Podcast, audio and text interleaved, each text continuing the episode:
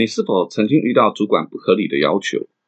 客户要求低于市场行情的条件来跟你买东西，或者对方态度比较强硬，甚至亲朋好友对我们的情绪勒索，不论是帮忙、额外的工作、邀约、借钱等等等，明明心里很排斥，却不知道如何拒绝，又在让步之后感到懊悔不已。不要说优雅的拒绝了，能够让自己忠于自己内心真正的想法就不容易了。欢迎来到八站闲谈，我是林家泰。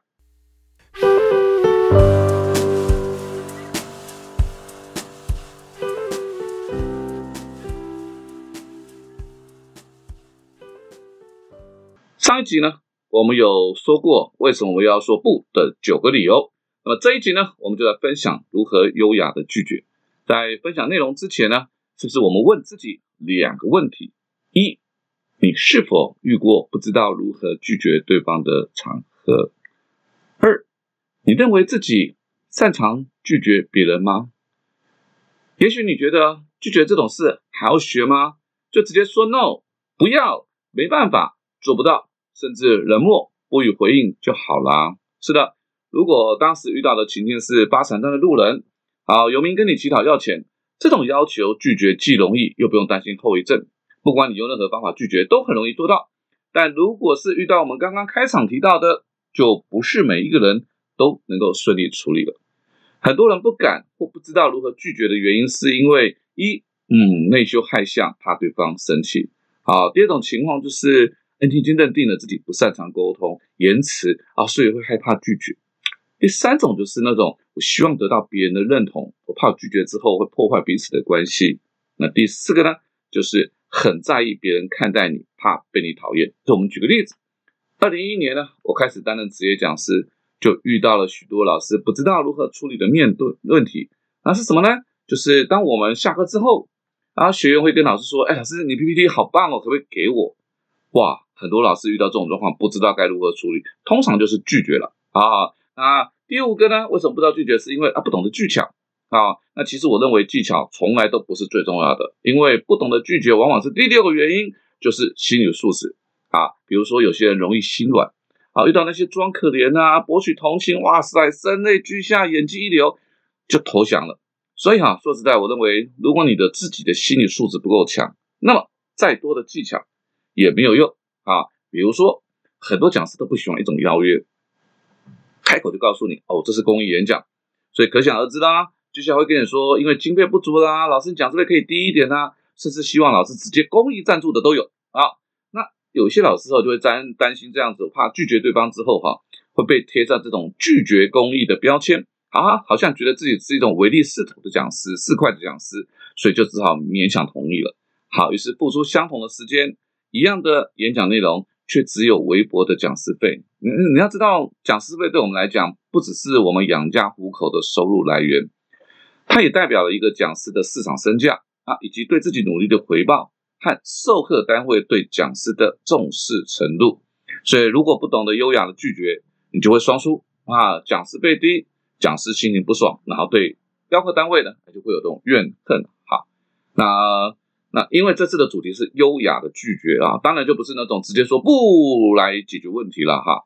那但是什么是优雅呢？我认为至少有四个条件啊，就是第一个。不带敌意的拒绝啊，有的是这种表情啊、语气语气啦，千万不要那种理直气壮、义正言辞，因为哈就会有人是因为对方的态度，呃，觉得自己下不了台而恼羞成怒的啊，很多。那第二个就不可以，就是只能够就事论事，不可以翻旧账啊。比如说，啊，你从以前就这样子啊，哦，你每一次都这样，你知道，因为翻旧账代表的就是一种记仇、不信任。甚至贬低对方，说实在的，也显得自己小心眼了。哈，那第三个呢，跟班旧账一样糟糕的是贴标签、人身攻击啊。有人就会讲说，啊，你就是不努力啦，脸皮真的很厚，我有个不要脸的啦，哈。呃，贴标签会让情绪偏离主题，那以及让对方恼羞成怒。我说那也有是自己的分度啊，所以一二三加起来再一起拒绝，哇，对方可能就是忍无可忍哦，才会造成这种情绪失控。那第四哈，就是给对方听得进去的理由，但这个理由哈，对方未必能够接受，但给个理由，很多时候只是让对方有个台阶可以下。好，那这个理由呢，也是让自己可以持续坚持的借口啊。譬如重复说：“我最近真的身体不舒服，啊，我我真的没有钱。”你不断重复的这些你要重复的话，让对方知难而退，那那才不容易做到撕破脸。呃，所以当一二三四你都做了啊，对方还是不依不饶，你就更知道了啊，拒绝对方绝对是哎正确的一个选择哈。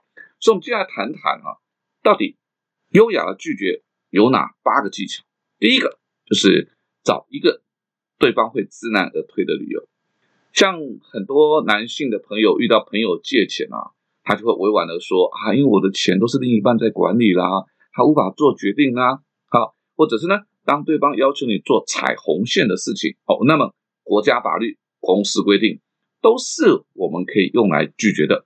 好，像有一次呢，有个很不熟的不熟的朋友，请我介绍一个企业家。好，那我一听我就知道准没好事，所以我就直接说我跟这个企业家不熟。好，知难而退的理由往往比较委婉啊，绕一个弯。呃，就不是直接拒绝了，这是第一个。那第二个就是站在对方的立场分析利弊。好像课堂上，我常被很多销售的朋友问到说，当客户要求低于市场行情的条件购买怎么办？好，我的处理方式我都会跟他讲，我会说，哎，假设客户客户姓苏，我就说，哎，苏先生，您您您一定知道，您提出的条件其实低于我方的成本。好，但你也知道嘛，赔钱的生意没人做，明明就是赔钱。为什么还可以成交呢？我我听说哈，其他同业虽然会答应你这个条件，哎，让你觉得好像在价钱上占到便宜，可是这个产品的品质啦、售后服务啦，他们都会偷换。哎，其实哈，你是吃了大亏，是自己不知道而已。好，所以分析利害得失，让对方自己打退堂鼓。第三个就是运用黑白脸，黑脸它不一定是人，它也可能是一件事。好，比如说呢。不太想参加的合约，不是要不太想参加的邀约。好，如果是熟人，我我就会跟他说啊，不好意思啦，我已经跟客户啦，或者跟朋友啦有约了。好，那如果跟对方不是很熟，那我就会说啊，对不起，我已经安排其他事情了。那有时候哈，对方会不识趣哦，还会追着你说，哎，有什么事比这件事还重要？那我就会笑笑的跟他说，就是一件重要的事情。说实在的，对方不尊重我，我干嘛跟他解释个半天，对不对？好，所以客户的要求不合理，也可以跟主管套好招，对不对？让主管或公司规定来当黑脸。好，因为如果不合理的要求是主管，就可以让人家或客户，哎，啊啊，然后家人，啊，如果要求你的那个人是你的主管，对不对？哈，那你就可以让你的家人或者是客户，哎，来当这个黑脸。好，这是第三个运用黑脸。第四个就是装出你比他还可怜，啊，对那种啊喜欢啊装可怜博取同情的人啊。甚至将对方的要求加倍，好，请都要帮忙啊啊，比如说啊，哎，我还想希望你能够帮忙，好好，或者就跟他讲说啊，有人跟我借钱，我最近股票套牢，融资被追缴，我还想跟你借钱呢，哈。当然，有有些人会把装可怜当成是卑微啊，其实不是的，他只是表现出一种示弱的态度。你装可怜，我比你更可怜，看看你怎么玩啊。这是第四个，第五个啊，加上条件。如果你想拒绝对方，用加上条件的方式啊，就非常有效。比如说像借钱啊，他已经跟你借了五万块，又想跟你借两万块，那你就跟他讲说，没问题啊，你先还我三万块，先还我三万块啊。那有时候加上条件啊，我是想试探对方的诚意。我我们不希望自己的烂布被滥用啊。比如说刚刚我们提到这个 PPT，好，那当时我也遇遇过同样的问题，就是下课之后呢。哎，上课的伙伴就会讲说啊，老师，我想你 PPT 可不可以给我？其实基本上我觉得给 PPT 我不是很介意，但我介意的事情是你到底是随口说的，还是真的能够对你有帮助？那因为刚刚好当时我也刚刚刚成为职业讲师哦，没有什么知名度，我需要这个信市场的推荐，所以我当时呢就开了一个条件，我就说，哎，如果你可以写超过五十个字以上的心得，我的 PPT 就给你啊。哎没想到这一招真的挺好用的啊！在课后，我在短短的一年不到的时间，我累积了四七大七八页 A4 纸那么长的大家那种课后心得啊！所以，嗯，这这个就等于是一个双赢，你拿到了你要的 PPT 啊，我要到了我要的你的推荐。好。这是第五个。第六个就是先推先贴标签啊，来制约对方。这一招哦，对于那种必须讲道理的人，说真的，这招挺有用的啊。我们再来讲《延禧攻略》了哈。这个《延禧攻略》里面啊，有个剧情还是这样子的。那皇帝啊，乾隆皇因为积劳成疾啊，于于是啊，这个医生说必须要让皇帝胸口那个淤血吐出来，哎，才能痊痊愈啊。于是这个医生呢，就找了魏璎珞帮忙啊。那魏璎珞呢，就故意说了很多让皇帝愤怒的话，激怒他哦，让皇帝气到吐血啊。哦，果然皇帝的病啊就痊愈了。但那皇帝好了之后，还是觉得咽不下这口气啊，就想找魏璎珞算账。为什么？总觉得我堂堂五九之尊呢？被你骂成这样啊！于是，在找魏璎珞的路上呢，啊，就听到了，哎，几个宫女在聊天。